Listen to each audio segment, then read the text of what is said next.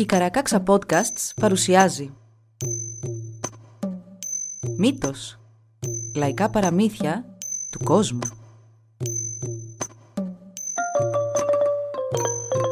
Κάποιες ιστορίες μπορεί για κάποιους να περιλαμβάνουν ευαίσθητο υλικό. Για περισσότερες πληροφορίες για το κάθε επεισόδιο, συμβουλευτείτε τις σημειώσεις του όπου βρήκατε αυτό το podcast.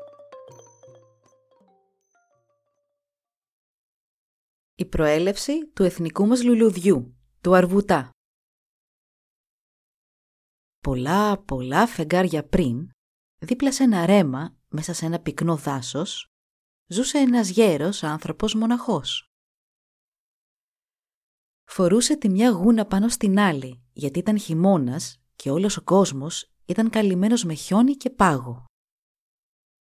Οι άνεμοι φυσούσαν μέσα στα δάση ψάχνοντας να βρουν πουλάκια πάνω σε κλαδιά και θάμνους για να τα παγώσουν, κυνηγώντας κακά πνεύματα επάνω από ψηλούς λόφους, πλούσιους βάλτους και βαθιές πεδιάδες. Ο γέρος έβγαινε κάθε τόσο ψάχνοντας μάτια να βρει καυσόξυλα για να ζεστάνει τη σκηνή του. Καθώς καθόταν δίπλα στα τελευταία του κάρβουνα, άρχισε να επικαλείται τον κιγκί μανιτό Ουάου Κουί, τον Θεό των ουρανών να μην τον αφήσει να χαθεί. Ο αέρας σφύριζε και μαστίγωνε και τότε άνοιξε διάπλατα η πόρτα της σκηνής του και μέσα μπήκε η πιο όμορφη κοπέλα που είχε δει ποτέ του. Τα μάγουλά της ήταν κόκκινα σαν τριαντάφυλλα. Τα μάτια της ήταν μεγάλα και έλαμπαν σαν αυτά του ελαφιού στο φεγγαρόφωτο. Τα μαλλιά της ήταν μαύρα σαν τις φτερούγες του κορακιού και μακριά ίσα με το πάτωμα. Τα χέρια της ήταν καλυμμένα με άνθη ιτιάς και το κεφάλι της στόλιζε στεφάνι από αγριολούλουδα. Η φορεσιά της ήταν από φρέσκο χορτάρι και φτέρες και τα μοκασίνια της δυο λευκή κρίνη. Με την ανάσα της όλη η σκηνή ζεστάθηκε και ευωδίασε.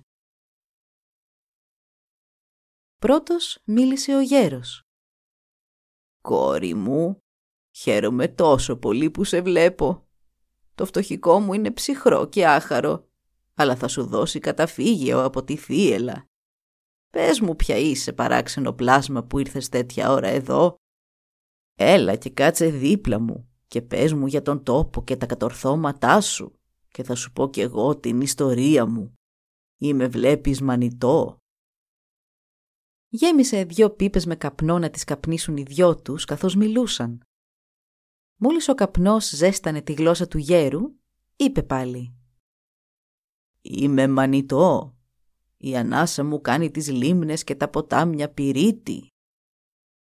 «Η δικιά μου ανάσα μεγαλώνει λουλούδια σε πεδιάδες και λιβάδια», απάντησε η κυρά. «Ανασένω και χιόνι καλύπτει τη γη είπε ο γέρος. «Τινάζω τις κοτσίδες μου», απάντησε η κυρά. «Και ζεστή βροχή πέφτει από τα σύννεφα». «Όταν βγαίνω να περπατήσω», συνέχισε ο γέρος, «τα φύλλα πέφτουν από τα δέντρα. Με μια μου προσταγή τα ζώα κρύβονται κάτω από το χώμα και οι όρνηθες αφήνουν πίσω τους τα νερά και φεύγουν μακριά. Το ξαναλέω, είμαι μανιτό. «Όταν εγώ βγαίνω να περπατήσω», είπε η κυρά, «τα φυτά σηκώνουν περήφανα τα κεφάλια τους και τα γυμνά δέντρα φορούν και πάλι τις ζωηρές καταπράσινες φορεσιές τους. Τα πουλιά επιστρέφουν και όσοι με βλέπουν τραγουδούν με χαρά. Παντού υπάρχει μουσική. Καθώς οι δυο τους συζητούσαν, η ευωδιά είχε τώρα κατακλείσει τη σκηνή και σύντομα το κεφάλι του γέρου έγειρε στο στήθος του και αποκοιμήθηκε. Τότε σηκώθηκε ξανά ο ήλιος και τα γαλαζοπούλια ανέβηκαν στην οροφή της σκηνής και άρχισαν να τραγουδούν. «Διψάμε! Διψάμε!» Ο ποταμός Σέμπιν που τα άκουσε τους απάντησε. Είμαι ελεύθερος τώρα. Ελάτε να πιείτε. Καθώς ο γέρος κοιμόταν, η κυρά έβαλε το χέρι της επάνω στο κεφάλι του και εκείνος άρχισε να μικραίνει και να μικραίνει. Ποτάμια νερού έτρεχαν τώρα από το στόμα του. Στο τέλος είχε γίνει τόσο μικρός που δεν ήταν παρά μια μικρή μάζα στο πάτωμα και τα ρούχα του ήταν τώρα σάπια φύλλα. Η κυρά τότε γονάτισε στο χώμα. Έβγαλε από το στήθος της τα ομορφότερα ροζ και λευκά λουλούδια και τα έκρυψε κάτω από κάτι ξερά φύλλα. Τα πλησίασε και ανασένοντας επάνω τους είπε «Σας δίνω όλες τις χάρες μου και τη γλυκύτητα της αναπνοής μου. Όποιος πάει να σας μαζέψει θα πρέπει να το κάνει γονατιστός». Στη συνέχεια η κυρά πέρασε μέσα από δάση και πεδιάδες. Όλα τα πουλιά της τραγουδούσαν και όπου πατούσε και μόνο εκεί μεγάλωσε το λουλούδι της φυλής μας, ο Αρβουτάς.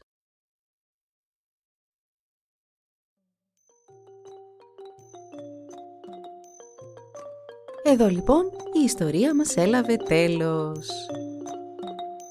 Μπορείτε να μας βρείτε στην ιστοσελίδα www.karakaksa.org για να μας ακολουθήσετε και να μας υποστηρίξετε.